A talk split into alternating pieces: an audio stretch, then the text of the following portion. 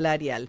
Bueno, vamos a charlar un poquito de un almuerzo, un encuentro, creo que fue un almuerzo entre Liz Solari, la eh, activista, actriz, exmodelo por los derechos de los animales, que fueron a ver a Alberto Fernández para llevarle una campaña de los veganos que están preocupados por el convenio con China, por el tema de crear estas granjas de producción a gran escala para venderle carne de chancho, carne porcina a China. Liz Solari está en línea. ¿Cómo estás, Liz? Buen día. Hola María, buen día. ¿Cómo están? Buen día a toda la audiencia y al panel que está ahí presente. Ah, bueno. Bueno, Liz, ¿sos activista vegana? Eh, soy activista. Sí, para empezar soy activista, digamos, por, por, la vida. Eh, me dedico hace ya bastantes años este, a, a defender, a defender todo lo que tiene que ver con la naturaleza, los animales, Sí. Los veganos no comen nada que tenga origen animal, o sea, no solamente no comen carnes, digamos, sino que tampoco comen huevos ni leche, nada, nada que provenga del, del, mundo animal. Sí, sí, sí, no comemos derivados eh, que provengan de, de, los animales. Sí, yo fui, igualmente hice una transición, dejé de comer carne eso de, hace 10 años más o menos, cuando vi un documental que es muy conocido que se llama Airlings, que Joaquín Phoenix hace la voz, Moby hace la música, es un documental que se lo súper recomiendo.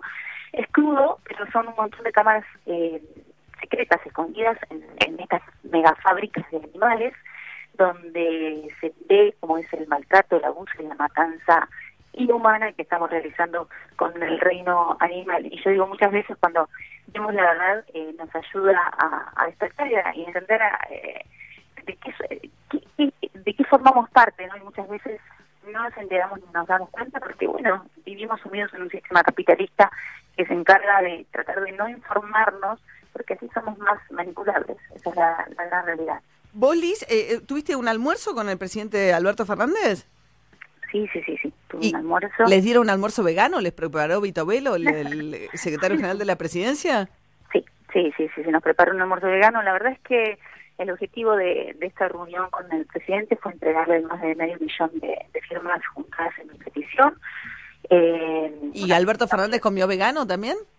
No, Alberto no comió vegano.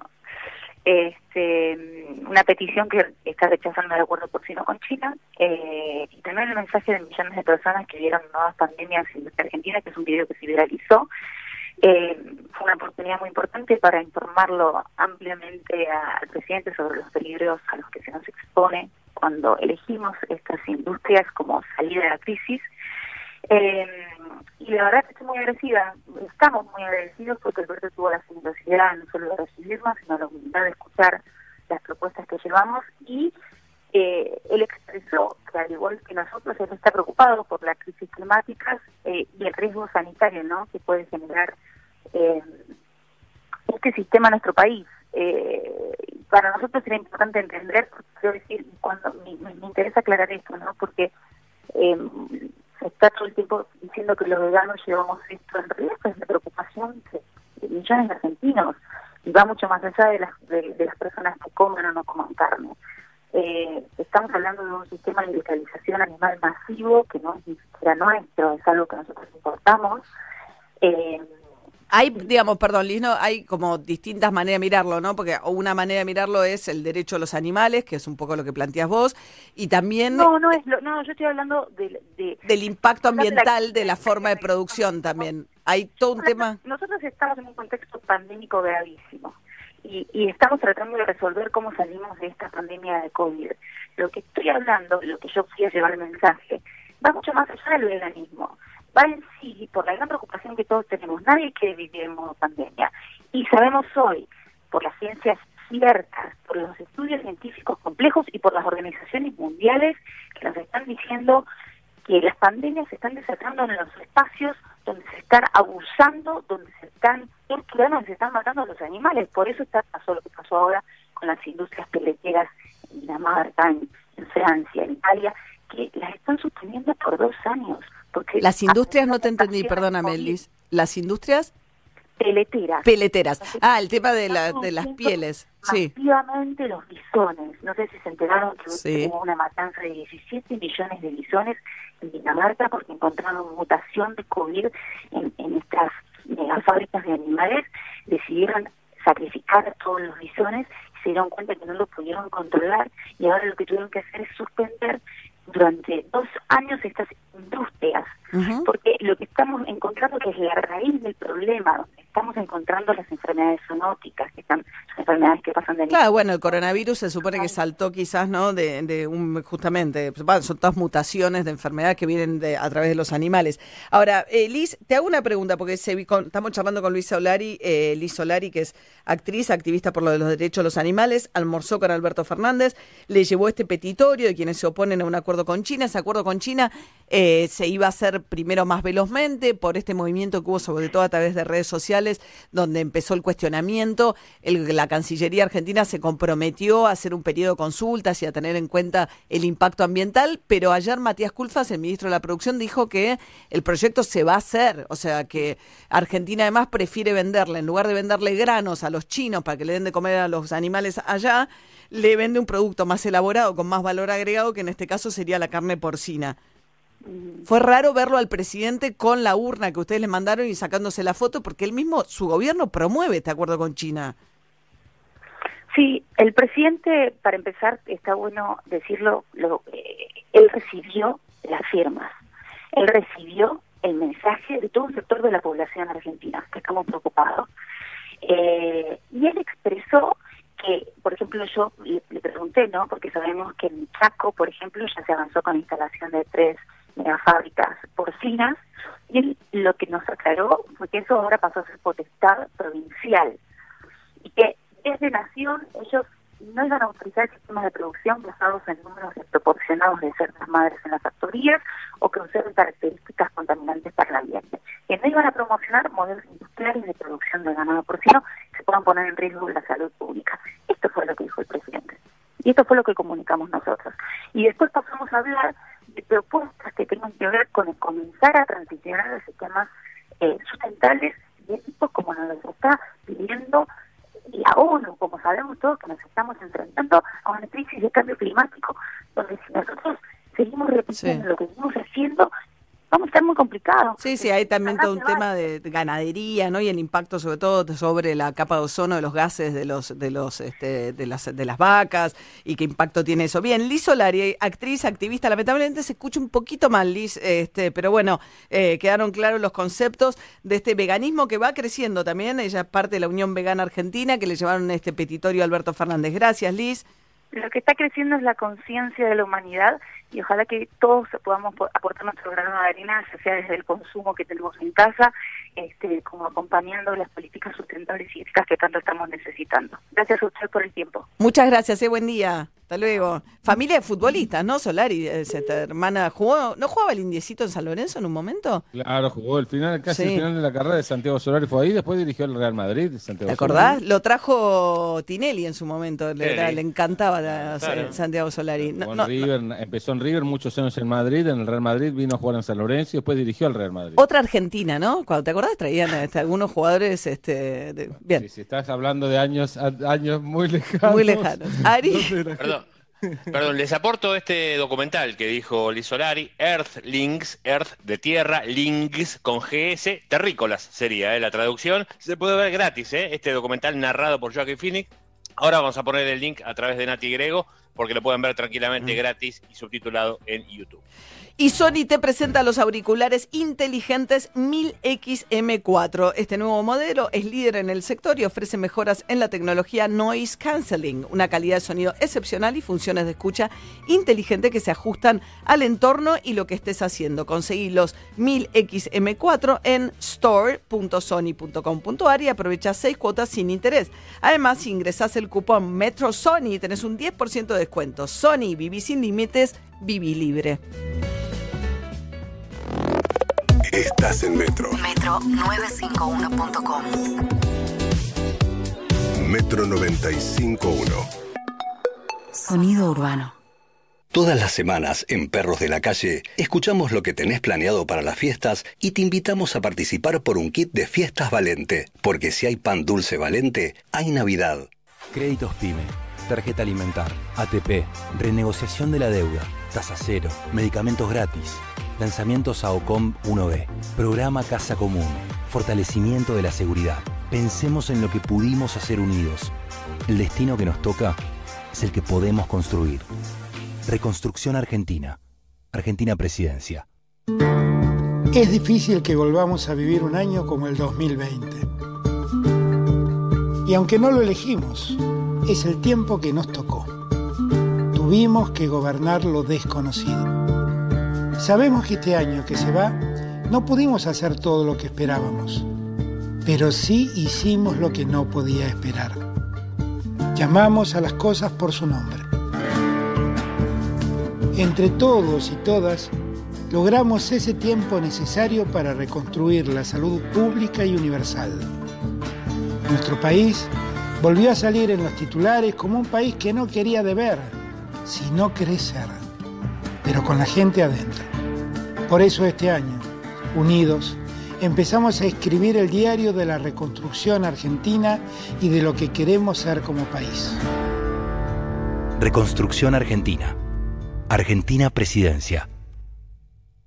El esfuerzo está valiendo la pena. No nos descuidemos ahora. Cuidarte es cuidarnos.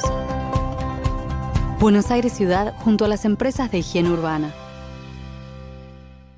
En esta época en la que vos estás dando un poco más, Movistar Prepago también lo hace. Porque cuando recargas o multiplicás, tenés gigas y créditos de regalo.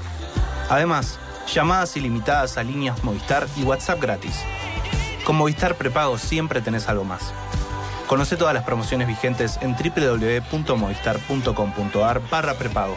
Movistar. Galeno te ofrece todas las coberturas en planes médicos y seguros que tu empresa necesita para cuidar todo lo que es importante para vos, con productos a la medida de tu organización. Contactate hoy mismo con tu productor asesor de seguros y accede a la mejor protección. Galeno, cuidamos la salud y la vida de las personas. SS Salud, órgano de control 0800 222 Salud, web sssalud.gov.ar. Chef Gourmet, la solución ideal para los almuerzos de tu empresa. Ahora Chef Gourmet también llega a la casa de tus empleados. Viandas ricas, sanas, con la calidad de siempre y con estrictos protocolos en el proceso de elaboración. www.chefgourmet.com.ar Es verdad, te comiste una super hamburguesa completa, pero además te comiste dos horas en un embotellamiento. Te comiste desinfectar todo lo que compraste. Te comiste un corte de agua y también te comiste una puerta. Para todo lo que te cae mal, elegí Sertal, que alivia dolores y malestares digestivos. Sertal. Qué felicidad sentirse bien. Ya llegamos. Llegó de toque. Una app de mensajería rápida argentina pensada para argentinos. Delivery en minutos, mensajería express y asistencia vehicular. De toque. Ya llegamos. App disponible en Play Store y App Store. Saca maicena de tu alacena y prepara un sinfín de recetas. Probalas en tus milanesas, ñoquis, pastelitos, bizcochuelos, alfajorcitos, empanadas, tartas, pizzas, brownies, pastelitos, buñuelos. Che, la lista sigue. No importa si la receta es dulce, salada o sin tac. Usala para suavizar, espesar o rebosar y dale ese toque especial que solo maicena te puede dar. ¿Ya sacaste maicena de tu alacena? Es difícil que volvamos a vivir un año como el 2020. Y aunque no lo elegimos, es el tiempo que nos tocó. Tuvimos que gobernar lo desconocido.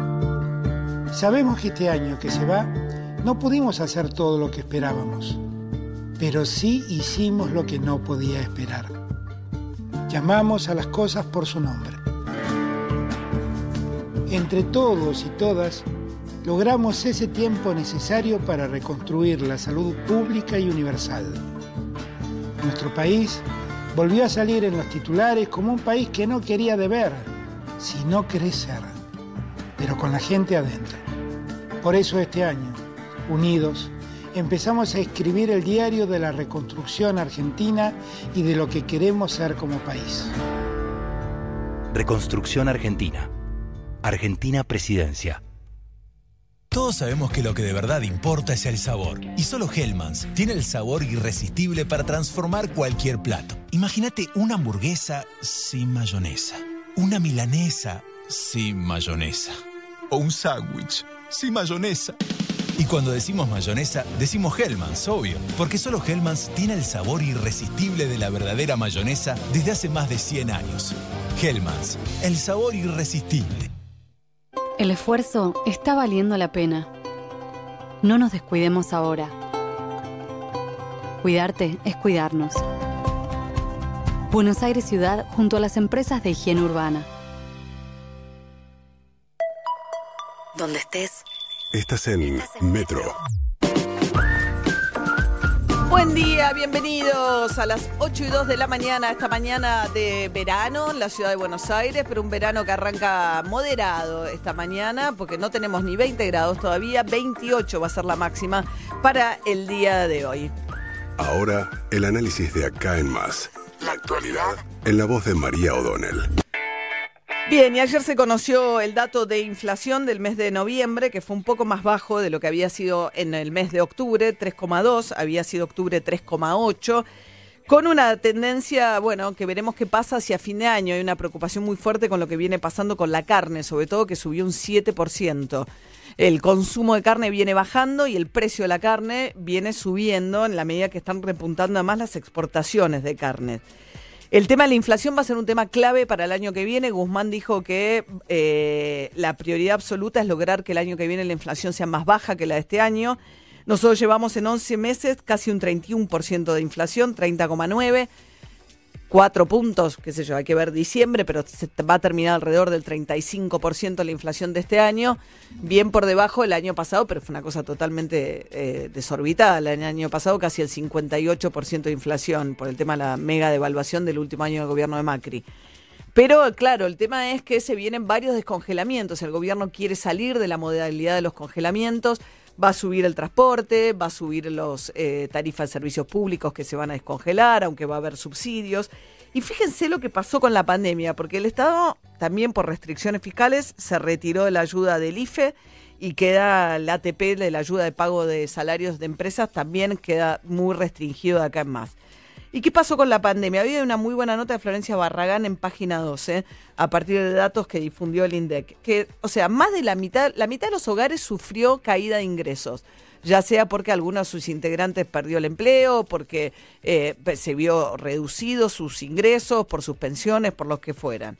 Esta situación fue mayor el impacto negativo entre los hogares que tienen jefes de hogar que tienen bajo nivel, nivel educativo. Una cosa que venimos hablando de la pandemia, que vino a reforzar las desigualdades. Golpeó mucho más en los trabajadores eh, de ingresos medios y bajos, pues son trabajadores vinculados al sector informal, piensen en la construcción, en las empleadas en casas particulares, esos fueron los hogares más golpeados. Entonces, en una situación donde la mitad de los hogares perdieron, los más golpeados fueron los de menores ingresos.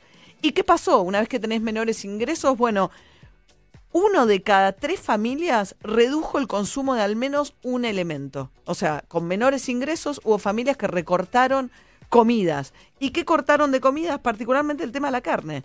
Eh, fue lo que más cortaron porque además la carne estuvo aumentando. Esto incide además negativamente sobre la alimentación. Sabemos que en Argentina el gran problema es el sobrepeso fruto de la mala alimentación, porque antiguamente, digamos, la falta de ingresos y, se veía, se repercutía más en la desnutrición de falta de comida, ahora se expresa mucho más a través de la mala alimentación y de los carbohidratos. Y esto ocurre más todavía en hogares donde están los chicos. ¿Por qué? Porque sabemos que los hogares de menores ingresos es donde hay mayor cantidad de integrantes, con lo cual esta situación de vivir en hogares en los que frente a un recorte de los ingresos lo que hubo que hacer es modificar la alimentación y dejar de comprar al menos algún alimento, golpeó muchísimo en eh, los niños. Esto le pasó al 42% de los chicos. Es un verdadero problema. Eh, gravísimo, este, que muestra, bueno, cómo terminamos un año donde la pandemia golpeó a todos, pero golpeó especialmente a los más pobres. El Estado, a través de ciertas determinadas ayudas que ahora va a reforzar para fin de año, el gobierno nacional, bueno, logró morigerar un poco el impacto, pero la pobreza subió igual y la indigencia subió igual. Hoy en día, para no ser pobre, un hogar necesita eh, una familia tipo, dos integrantes eh, adultos y dos menores, un ingreso de 51 mil pesos. Esto también tiene que ver con las últimas cifras del INDEC. Y para no caer en la indigencia, es decir, para tener para comprar alimentos, de a cuatro, 21 mil 600 pesos es la canasta de la indigencia. ¿eh? Esta es la situación, lamentablemente, donde un país como la Argentina, que entró ya en crisis muy severa, una situación de pandemia, sale con los más, a más allá de la red de protección y de algunas de las políticas que se hicieron, los más golpeados vuelven a ser los sectores de menores ingresos.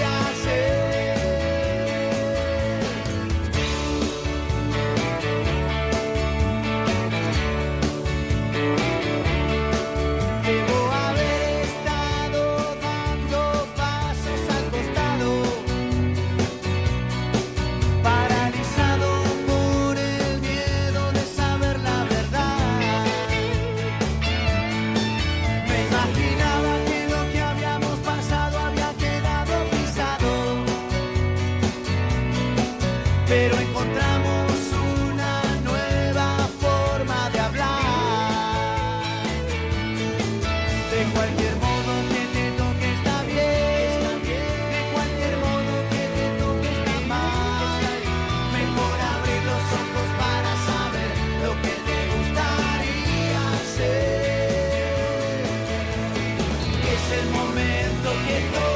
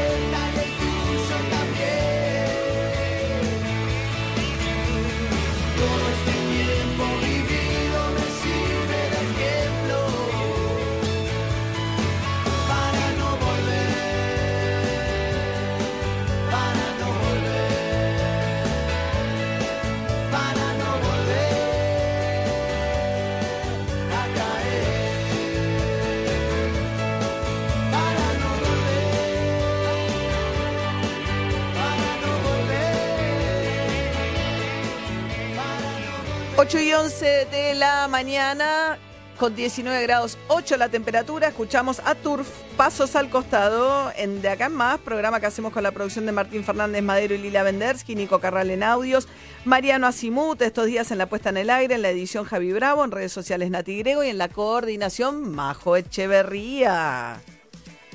Muy bien, en un ratito vamos a estar hablando con Nicolás Crepla, que es el viceministro de Salud de la provincia de Buenos Aires, para evaluar, que nos cuente un poco cuál fue la evaluación que hicieron ayer en la reunión de los ministros de Salud de cara a esto que eh, seguramente, y está claro, dejaron de bajar los casos como venían bajando, se estabilizó la curva y no sabemos si no está rebotando la curva, que es un factor de preocupación respecto a los contagios cuando se viene el momento de las fiestas también, ¿no? Ayer Alberto Fernández, que celebró el Día del Camionero junto a Hugo Moyano, ratificando una alianza bastante polémica. Yo creo que Moyano es siempre un camino eh, tentador para los políticos porque le facilita mucho la vida hasta que lo tenés enfrente, ¿no? Le pasó a Cristina Kirchner, le pasó a Macri, después veremos cómo le va con Alberto Fernández. Bueno, Juli Rofó. María, ¿sabes que UNICEF, esta organización de las Naciones Unidas que sigue especialmente qué pasa con niños, con adolescentes, viene haciendo un monitoreo de cómo impacta la pandemia en distintos países del mundo y con foco en los países en los cuales tal vez hay mayores complicaciones de pobreza y demás. ¿Qué pasa con la Argentina? En el último informe que eh, armó UNICEF, detectó un dato que me llamó la atención y es que el 16% de los adolescentes de la Argentina trabajan y la mitad de ese total, que son alrededor de 130 mil chicos y chicas, empezaron a trabajar en pandemia. Empezaron a trabajar en este escenario en el cual la escuela estuvo cerrada. Recordemos que la escuela cerró eh, el 15 de marzo, las clases se sostuvieron, eh, se supone, de manera virtual, con mayor o menor eh, sostenibilidad justamente y conexión entre docentes y alumnos. tengamos en cuenta que en cuanto más era, digamos, en, en las situaciones de mayor vulnerabilidad, el contacto tal vez era menor y sostenido a través de WhatsApp, con un teléfono para toda la familia, con lo cual ese sostenimiento fue muy débil. Bueno, 130.000 chicos empezaron a trabajar en hogares en los cuales, como vos decías recién en el editorial, tal vez cada vez hay que recortar más el eh, consumo de alimentos porque no alcanza para eso. De hecho, también según este informe, el 36% de las familias que tienen alguna deuda usan esa plata para comprar comida, para comprarlo del día, para estar Claro. al día con la alimentación lo más que pueden. Bueno, yo, eh, la- la- el hecho de que las escuelas se hayan mantenido cerradas, eh, eh, hace algunos meses se volvió a habilitar la burbuja en, algunas, eh, en algunos distritos, la ciudad de Buenos Aires, con un contacto que no es el frecuente. Me pregunto cómo impactará esto en la deserción escolar, ¿no? Porque se supone que una vez que te convertís, supongo yo, en, en una parte del sostenimiento económico de una familia, es eh, difícil renunciar a eso en un contexto de tanta pobreza Total. como hay en la Argentina, donde el 40% de la población vive por debajo de la línea de pobreza y donde casi el 65% de niñas, niños y adolescentes viven por debajo de, pobre, de la línea de pobreza. O sea, es mayor el impacto en esa En población. niños, total. Bueno, Por eso es tan dramático que las escuelas hayan permanecido cerradas, más allá de los esfuerzos de los docentes por mantener los vínculos y las clases. Eh, esto es un fenómeno a nivel mundial. El otro día leía también en la India subió mucho el trabajo infantil y después el problema es la deserción escolar. Cuando vos cortás estos vínculos, eh, sobre todo en el secundario, además que es el momento en el cual se desenganchan los chicos. Y a partir de ahí empieza un camino que es muy difícil, porque no terminar el secundario te lleva también a trabajos menos calificados y te tira la informalidad y después es todo una cadena. Bueno, eh, muy bien. Emiliano Pinzón, hablemos un poquito, después volvemos al fútbol este, con equipos argentinos en las copas, hablemos un poco de lo fútbol europeo. Hoy te digo, María, decir que el día está lindo, pero es para encerrarse después de comer, eh, porque hay una agenda deportiva eh, de fútbol, sobre todo, impresionante. ¿Ah, sí? Te la voy a Sí, sí, impresionante. Dos y media de la tarde, ya se puede meter uno, se sienta en el sillón, Juventus-Atalanta. Dybala contra el equipo del Atalanta, que juega muy bien. En el Atalanta, Papu Gómez se peleó con el técnico, en enero se va del club. Dijo, voy a hablar cuando me vaya del club, así que va a tirar bomba el Papu Gómez a partir de enero del año que viene. Y Dybala, que es la figurita junto con Cristiano Ronaldo de la Juventus, no firmó el contrato todavía y el presidente de la Juventus dijo, le hicimos un contrato de- para estar entre los 20 mejores jugadores del mundo, no sé qué espera para firmar. Así que ahí hay pequeños conflictos entre los jugadores argentinos, pero estos dos y media, Juventus-Atalanta, promesa de muy lindo partido. A las 3 de la tarde juega el Leeds, que se viene cayendo a Ah, pedazos por no, el equipo Bielsa. ¿En serio? Eh, sí, viene cuatro puntos de 18 viene sacando Ay, los últimos. Habíamos que, arrancado también. Sí, es verdad, pero le tenemos confianza. Marcelo hoy juega contra el Newcastle. 3 de la tarde es este partido. A las 5 menos cuarto, Inter contra el Napoli. Inter con Lautaro Martínez, el Napoli, que después de todo lo que pasó con Diego, lo queremos también al Napoli. Todos tenemos el corazón napolitano. Así que 16-45, muy lindo partido. El Inter está segundo en la tabla. El Napoli ahí peleando también está tercero, así que también es un lindo partido. Y a las 5, platos fuertes impresionantes. Liverpool-Tottenham, primero y segundo de la liga inglesa, de lo mejor. Y a la misma hora, Barça va a estar jugando de local con la Real Sociedad, que es el puntero de la liga española, junto con el Real Madrid.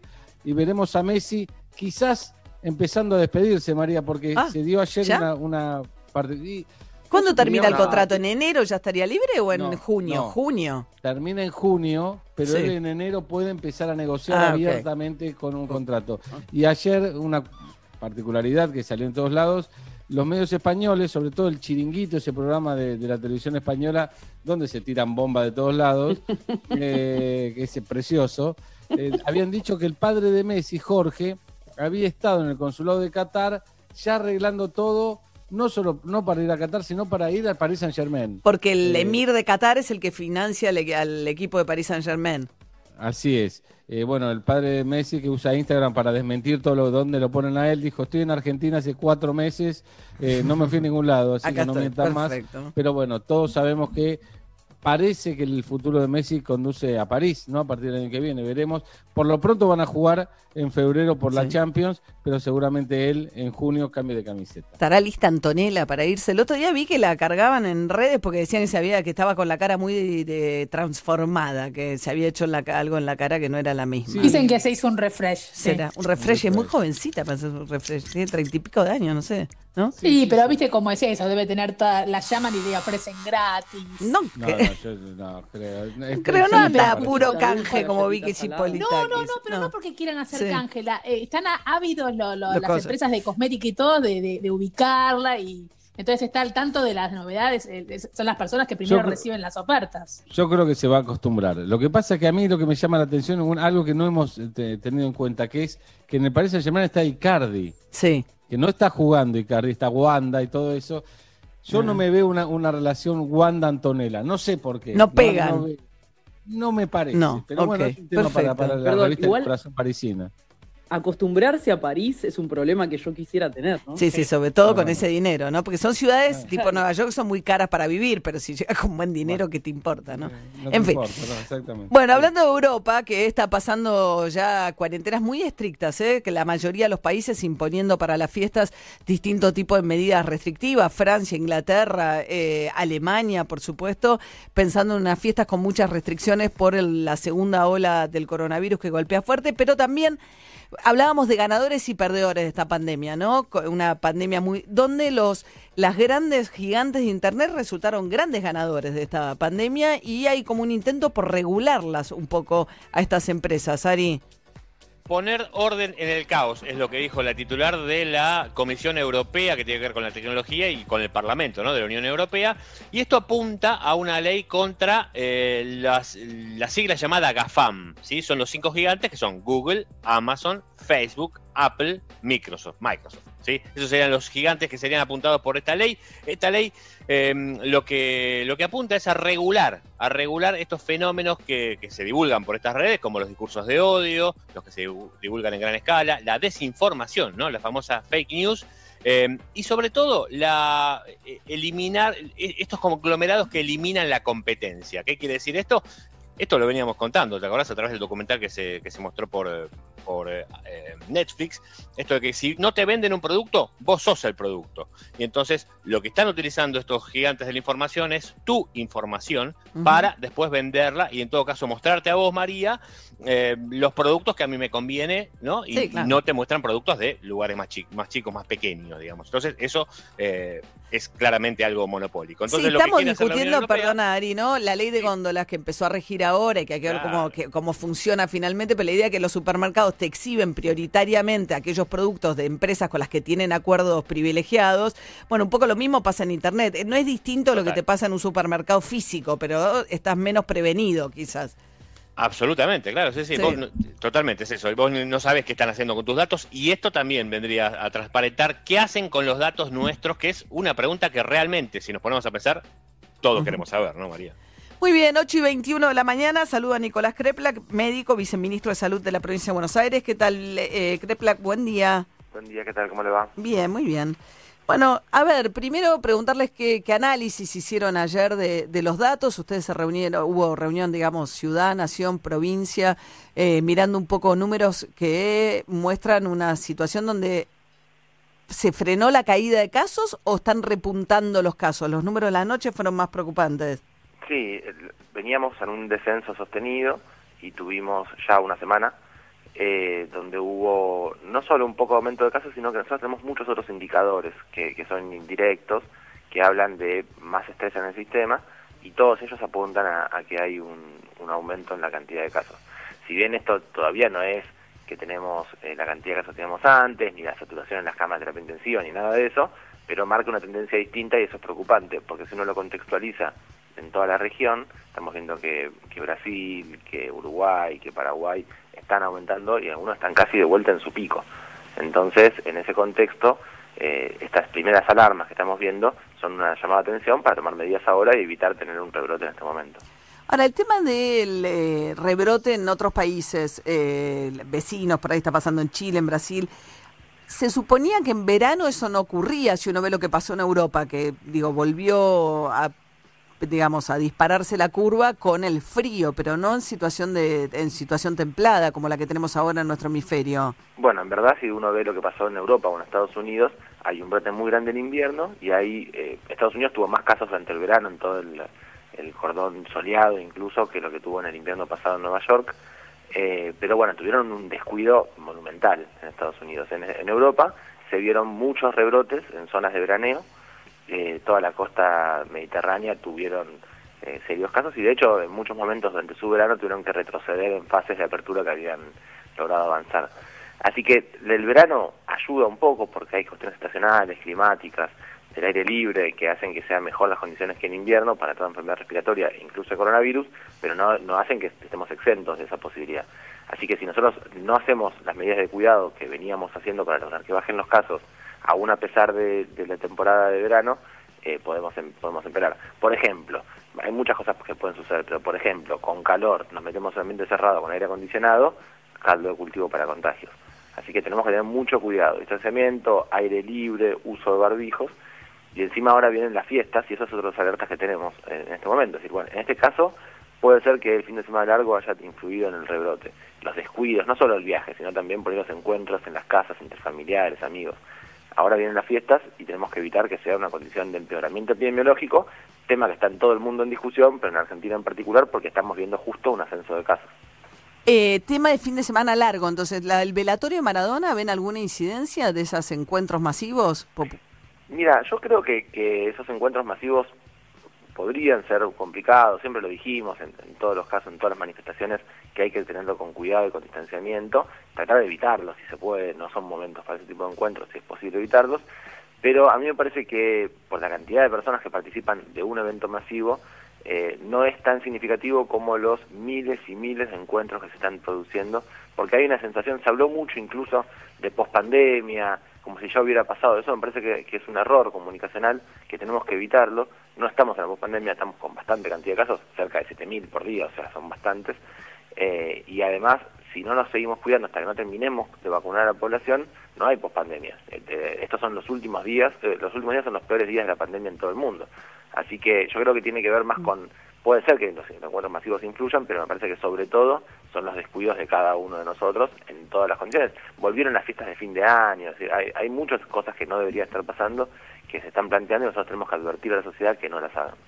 Ayer tuvieron 2.200 casos en provincia y habían estado por debajo de los 1.000, o sea, fue un salto importante.